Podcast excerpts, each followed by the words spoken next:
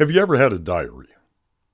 Maybe not a diary, but maybe just a journal where you kept information, ideas, things that you wanted to remember. I don't care if it was a recipe, if it was a mixed drink, something that you wanted to remember because it had something that made you feel comfortable.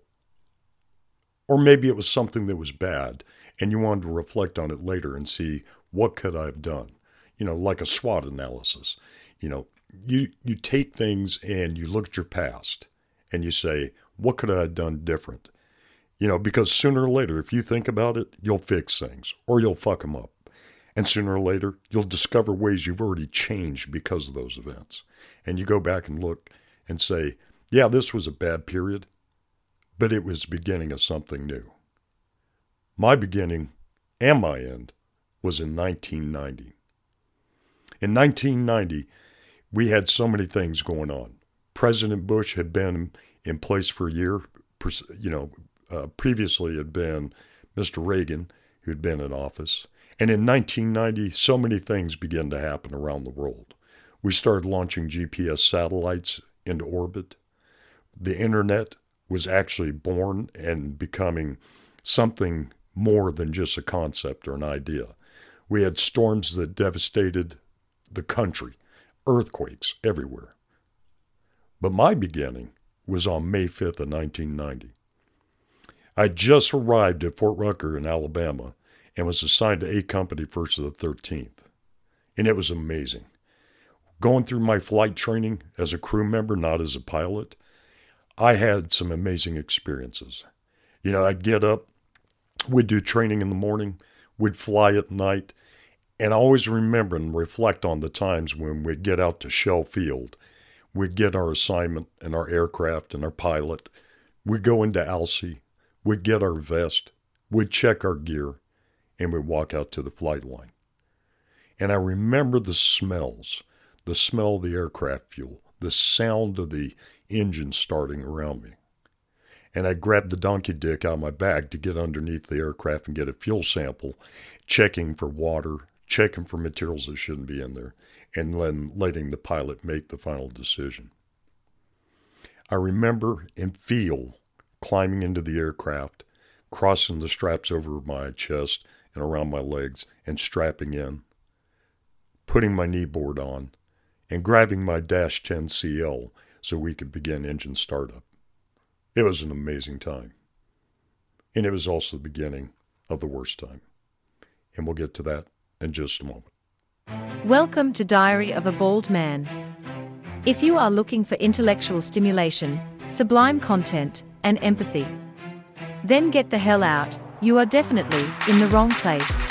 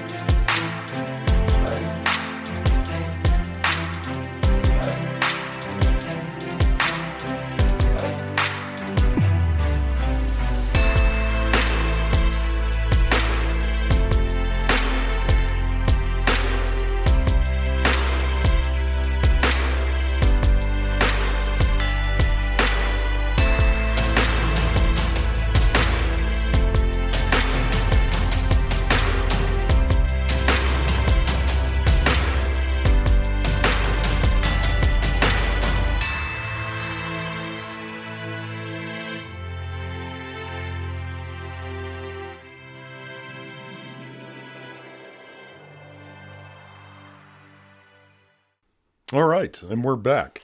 So like I said, nineteen ninety was the beginning and the end, and that's a great thing. You know, when you look back and you're reflecting on your own life, one of the things about, you know, the diary, you know, was to be able to go back into a period of time. Because as time goes by us, we replace memories with new events and new occasions and new ideas. And we kind of lose sight of what's happened in the past. And there's nothing wrong with that. Again, it's nice to see where you came from and what you built up from. And nineteen ninety was a hell of a buildup for me. In the previous year, nineteen eighty-nine, I had to go through a series of aptitude tests, physicals, selection, process, everything I could to get onto a flight status. And this was a proud time for me. My father had been a crew member on C one thirties during Vietnam and after with the seventh A C C S, Airborne Command and Control Squadron in the Air Force. So flying was kind of a thing with our family. And like I said, in May of nineteen ninety, after I had passed everything, the FAST test, the physicals, the flight physicals, the aptitude tests, the background checks, to have access to the things I was going to have access to, it, it was a proud moment. When I set boots to the ground at Fort Rucker and I was walking in, I was one of the very few, because I, being prior service and being in the military, I wasn't coming straight out of boot camp like some of the kids were that were assigned to my unit. It was a great feeling. I walked in, I checked in, and the world was my oyster. And right there in the center was a pearl. So we went through hyperbaric chamber, uh, we went through flight medicine, all this different stuff in order to pre- prepare us for flight. You know, so we had all these different schools. So nineteen ninety was a big blur. Some of the best things to ever happen. I enjoyed where we had to go through and do SEER school and some of the survival things that my father taught me in the Scouts while we was overseas on Guam. I remembered and I applied. You know, and that's some of the great things about your diary, your mental diary, is your ability to pull that information back. And people think, you know, I'm going to learn this once, I'll never use it again. And that could be true. And then other times it's going to be life-saving. And it has. So nineteen ninety was some great ter- period for me. You know, I got out, uh, I got to fly in the O H fifty-eight. Uh, we were doing all kinds of training with other different aircraft. The movie Firehawks came out. And if you don't remember Firehawks, that was a great movie with Nicolas Cage, and it was about the Apache. And this was kind of unique because, you know, the Apaches were just around the corner from us. And we got to see a lot of them. We got to interact with the pilots. Uh, we'd go out and we'd do I F F and identify and paint targets, get them involved. And we were preparing because, as you know, in August of nineteen ninety, Desert Shield was coming up and we were getting engaged in that. So there was a lot going on. We had a great time. There was so much, you know, uh, rivalry between us and other units. There was so much camaraderie that you felt unique. You felt like you were part of something bigger. You know, another great thing that I loved about nineteen ninety and being down at Fort Rucker, I tried my very first hot wing. Oh my God, it was great. We had went out, we had had a weekend pass. And we were at, I can't remember the name of the little place. It was a little hole in the wall. And hole in walls are my favorite. You know, you get some of the greatest things. The sights, the sounds, the smells. And I'm not a bar person. I'm an introvert. I cannot stand crowds. But I was with a group of people that I've been training with for months. And we were preparing to do some additional training down in Panama City. And it was just a great time. We went in there. And I asked, you know, what is this hot wing thing? And they brought it out to me. And my friends and I just sat there and we got to enjoy one another's company. Six weeks later, I was severely injured. And that started to do a decline. That started to fuck with me emotionally and mentally. Uh, we had Desert Storm coming up.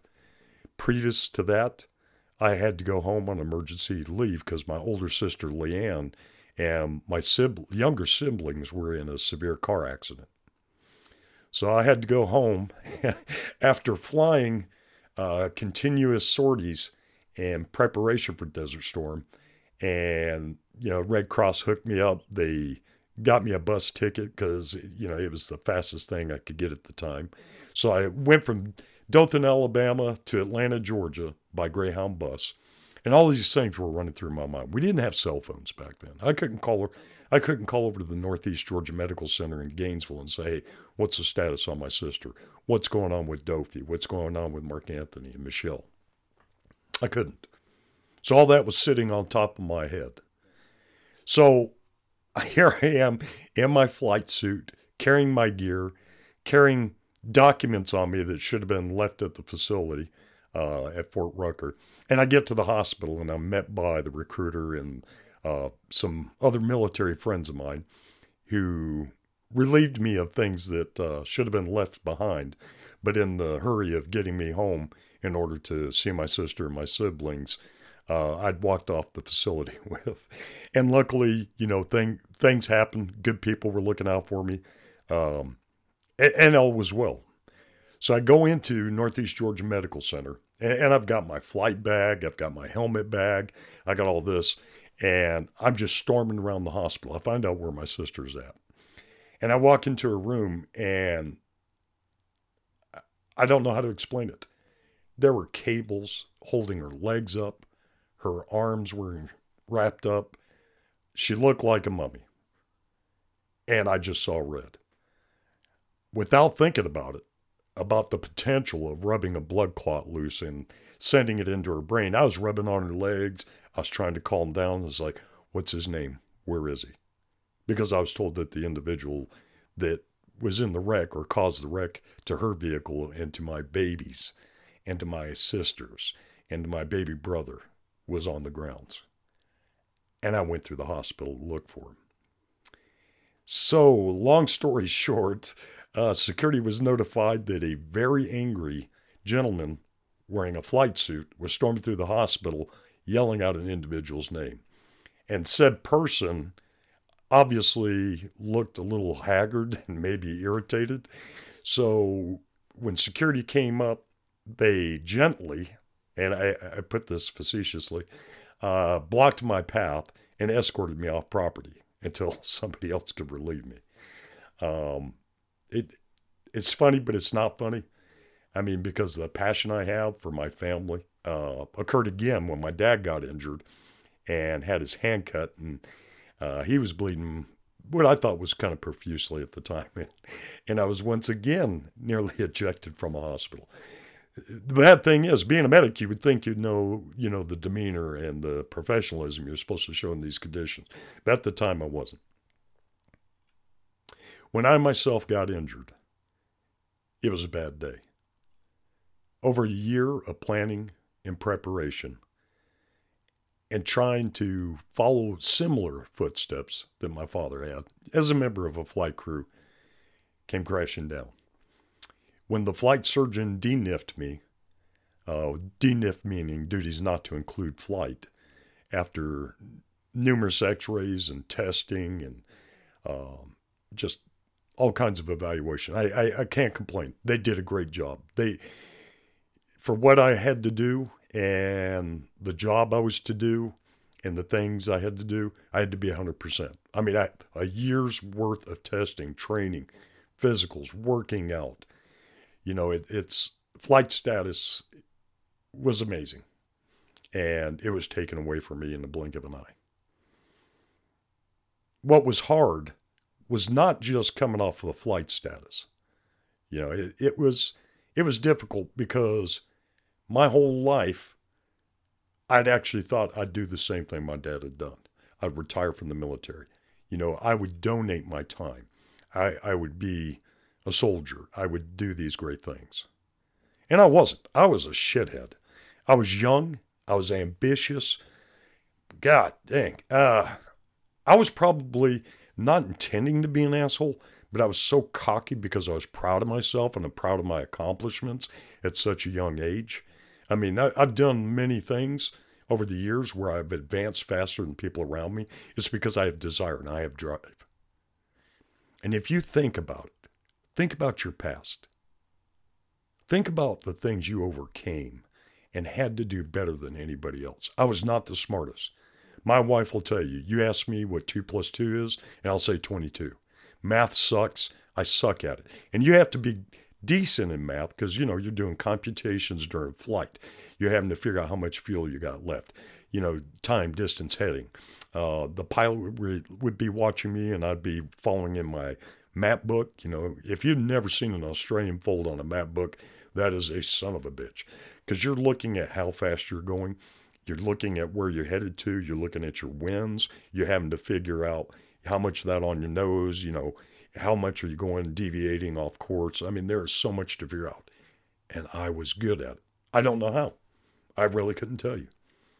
It's because I had the passion and the love to do so. Think about yourself. Did you have that same desire and drive? Not to be the best, but to be better than you were previously. My problem is, is I never wanted to stop learning.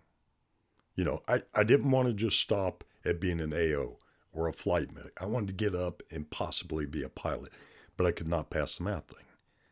But the great thing about being on the A O status, every flight, the I P would say, we do what's called a transfer of controls. He goes, you have the controls, I, and then I'd state, I have the controls, and he would say, you have the controls. It was the most amazing feeling, except for an auto-rotation. If you've never been in a helicopter and had to do an auto-rotation, that's some scary shit, especially if you have to do a running landing on your skids. You don't know if your skids are going to collapse, the skid boots are on right. There was so much to consider. The way that this benefited me, being taken off status, it it didn't initially. I mean, I had nightmares about what was I going to do. I was married, young kids, you know. Um, I didn't know what to do. That's a scary feeling, not knowing. But it was it was freedom too, because I couldn't prepare for being free. I couldn't prepare for not knowing. You know, growing up in a military family, uh, you know, my dad would get orders and we'd prepare. He'd give it the Encyclopedia Britannica and say, this is where we're going. Learn about the customs, learn about the culture, learn about the food, learn about the agriculture, learn about the language. He'd prepare us. So when we went to the Philippines, we went to Guam, anywhere we went, before we got there, we knew more about that than any other military brat. You know, there there's so many things that we do in life, but we never prepare to fail. And I think that's one of the things that is so important. We set goals and we attempt to achieve them. That's our desire. That's the outcome that we want. We don't plan to fail. And it sounds so strange because they, you know, so many people will tell you, if you fail to plan, you plan to fail. You know, I've heard so many people talk about five and ten and twelve year plans. I don't think like that. I never have. Because growing up in a military family, you know, you look at, okay, I'm going to be here for two years. Now I have to be prepared to leave for this. You don't want to set advanced goals because somebody above you is going to change that. You may have a dream sheet and say, hey, I want to go to Alaska. I want to go to Hawaii, Montana, California, South Carolina, whatever it may be. But somewhere down the line, you're going to trip on your dick and fall flat on your face because you can't prepare for everything. It's impossible. On eighteenth of December nineteen ninety, I put on my Class A uniform. I still had my brace from my wrist to my, on my right wrist to my elbow. I had a friend of mine make sure that my brass and all my attachments to my uniform were perfect, because I was not going to go see my commander and my first sergeant looking like a shithead. That's not what they trained me to do. When I got to my captain, excuse me, and they were preparing for me to discharge, I had my records. I'd already been around the post. I'd signed everything out, turned in my weapons, turned in my documents and other things that had to be returned, my flight equipment. I felt like little pieces were being torn away. Things I built up on. And I felt that one brick, then another brick, and then the everything taken back down to the foundation that I had built or attempted to. But what helped me at this time frame was when I got to my commander and I tried, and I legitimately tried to render a proper salute, and I had this brace on, and my arm was all cockeyed. He started laughing, returned the gesture in the exact way I had, and my first sergeant started laughing. What meant the most to me at that time was the first sergeant came up and removed my flight wings from my Class A's. And the commander came up and put his from when he was an enlisted uh, crew member before he became a pilot and pinned his on me. And these he had earned in Vietnam as a crew member, as a door gunner. And I cried. To me, that was a huge accomplishment. He wasn't letting me leave with the wings that I fell on. He gave me his wings on the ones that lifted him even higher. When he gave up and went into becoming an officer through O C S, he, he carried his crew wings with him at all times. And then when he went through flight school, obviously, he got flight wings. When he pinned these on me, and he said, never forget that you achieved and you earned these, I felt like a new being.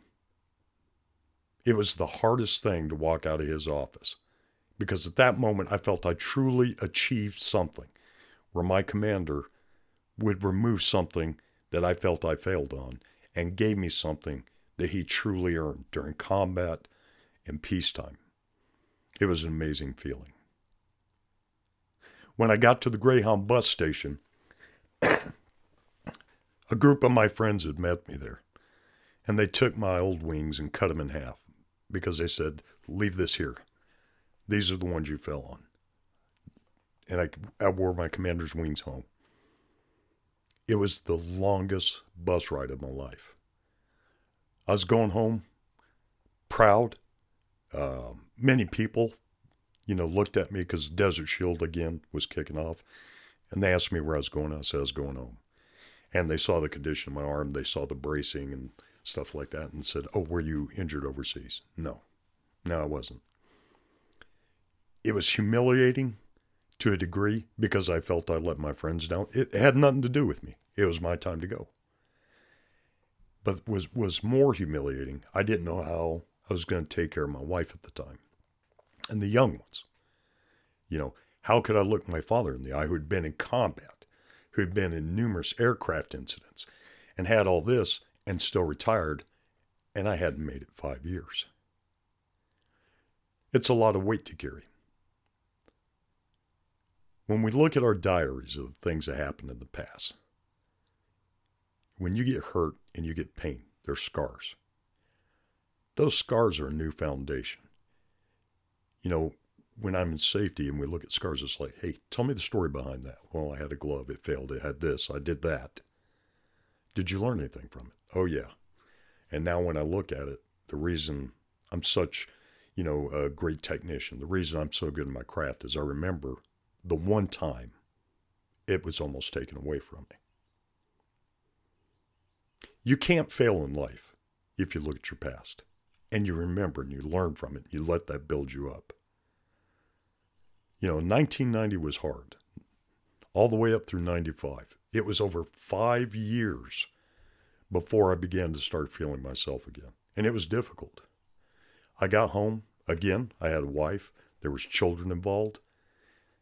And trying to put in for employment was near impossible. One was because some of the people looked at me at the time and was like, oh, you got injured, you didn't deploy, eh, you're not a combat veteran.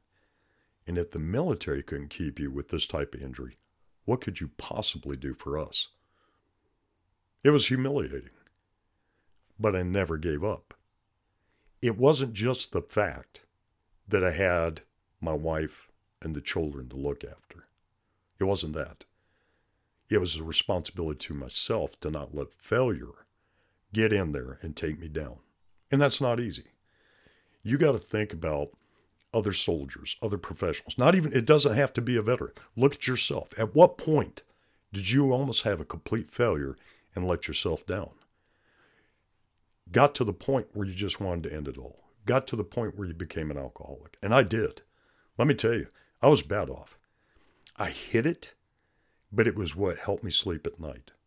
There were things that happened in between, the loss of my daughter, you know, the failing of the marriage, um, addiction issues. It's not what you do. It's what you do to get back to yourself. Don't look at other people. Don't worry about what they achieve. Don't worry about what they have. You can't live their life.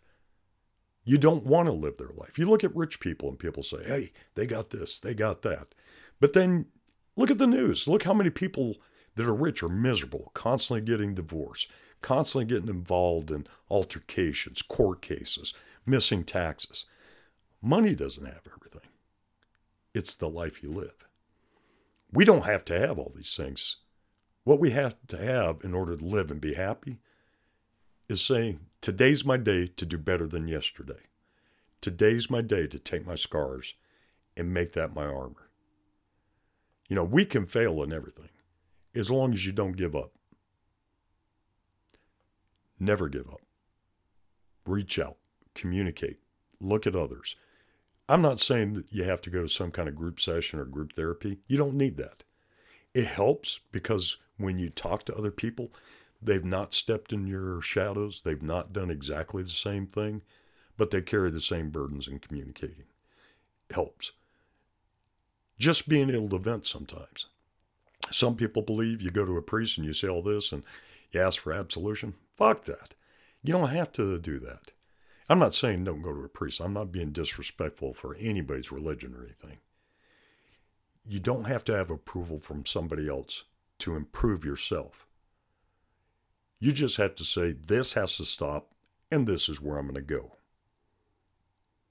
You know, one of our biggest problems today, the reason so many things failure, fail, you know, people don't ask for help. They don't reach out. They don't say, I want to get out of this shithole that I'm in, that I dug myself in. And I've done that to myself many times. Like I said, it took me five years after getting out before I started getting full range of motion, before I could start walking competently and lifting things and getting strength back and doing stuff. Imagine people that just gave up. You go nowhere. Everybody has to carry you. Then that weight's on your shoulders. Communication is key in anything we do. Whether it's in a diary and you slide it to someone because you don't have the strength to get your voice, or you speak to someone because you don't have the strength to keep carrying that load. Get it done. I'm here to tell you, there's been many times where I wanted things to end. But when I saw that that was coming to it, I talked to somebody. I talked to a friend. Hell, I've talked to strangers one time. And I'd say, what would you do in this situation? Because I've got a friend or I know somebody. And they call me on my bullshit just like my wife does. No, tell me what's really going on. We don't have to hide our stuff. And I think that's what too many people do, including myself. So that's what the purpose of the Diary of the Bald Man is. It's not just to help me. I've got to come out and I've got to covered for the things I've done. But what I hope to do is to teach you the things that I've learned in the past five years since I've been married to my wife, Rhonda. I've carried a lot of loads. I've carried other people's loads. Been in toxic relationships because I did not want to fail. And sometimes not wanting to fail, that's going to drop you the hardest. It's knowing when to walk away. It's knowing when to say when. This is Alan Wofford, and you've been listening to The Diary of a Bald Man. Thank you.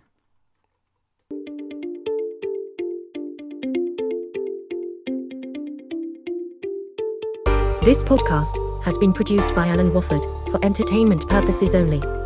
This, or any other podcast produced by Alan, does not constitute legal, medical, marital, sexual, or professional advice. This, and any other podcast, does not reflect the opinions of his employers, clients, family, Boshar, Facebook groupies, promotional sponsors, or Baby Jesus. Any health information shared, or mentioned as an alternative, does not create any patient-physician relationship, or other professional relationship, between the audience and presenters. No person listening to any podcast from this rocket surgeon should act, or refrain from acting, based on the content of a podcast without first seeking appropriate professional advice and/or counseling. Nor shall the information be used as a substitute for professional advice and/or counseling. As stated earlier, this show is for entertainment purposes, not how to lead or change your life. Do what the voices in your head tell you to do, or what your spouse approves of. Alan Wofford, and all guests of the show, expressly disclaims any and all liability relating to any actions taken or not taken based on any or all contents of this site.